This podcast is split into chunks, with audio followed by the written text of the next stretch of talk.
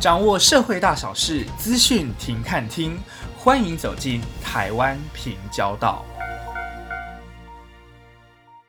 各位听众，为您插播一则刚刚收到的最新消息。今天二月二十九号，中央流行疫情指挥中心指挥官陈时中宣布新增五名确诊病患。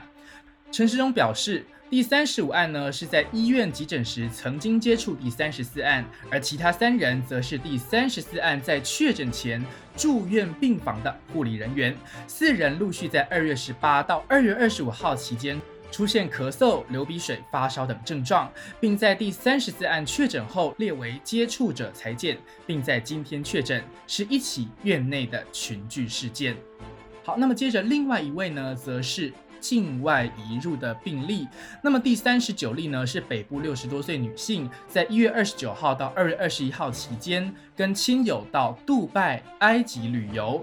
二月二十号在埃及的时候就出现了喉咙痛等症状，二十一号返国至诊所就诊，直到二十六号咳嗽加剧，出现其他症状之后，二十八号再次就医，裁剪通报后，在二月二十九号确诊，目前已经收治负压隔离病房医治。好，那么是以上是今天的最新消息。当极端气候成为日常。面对未知的未来，我们是否感到不安和恐慌？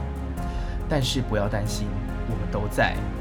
从停班停课最新通知到台湾平交道，我们以多元、及时、正确的理念，打造全新的网络媒体，让你面对未知的灾害，了解及时发展，掌握资讯动态。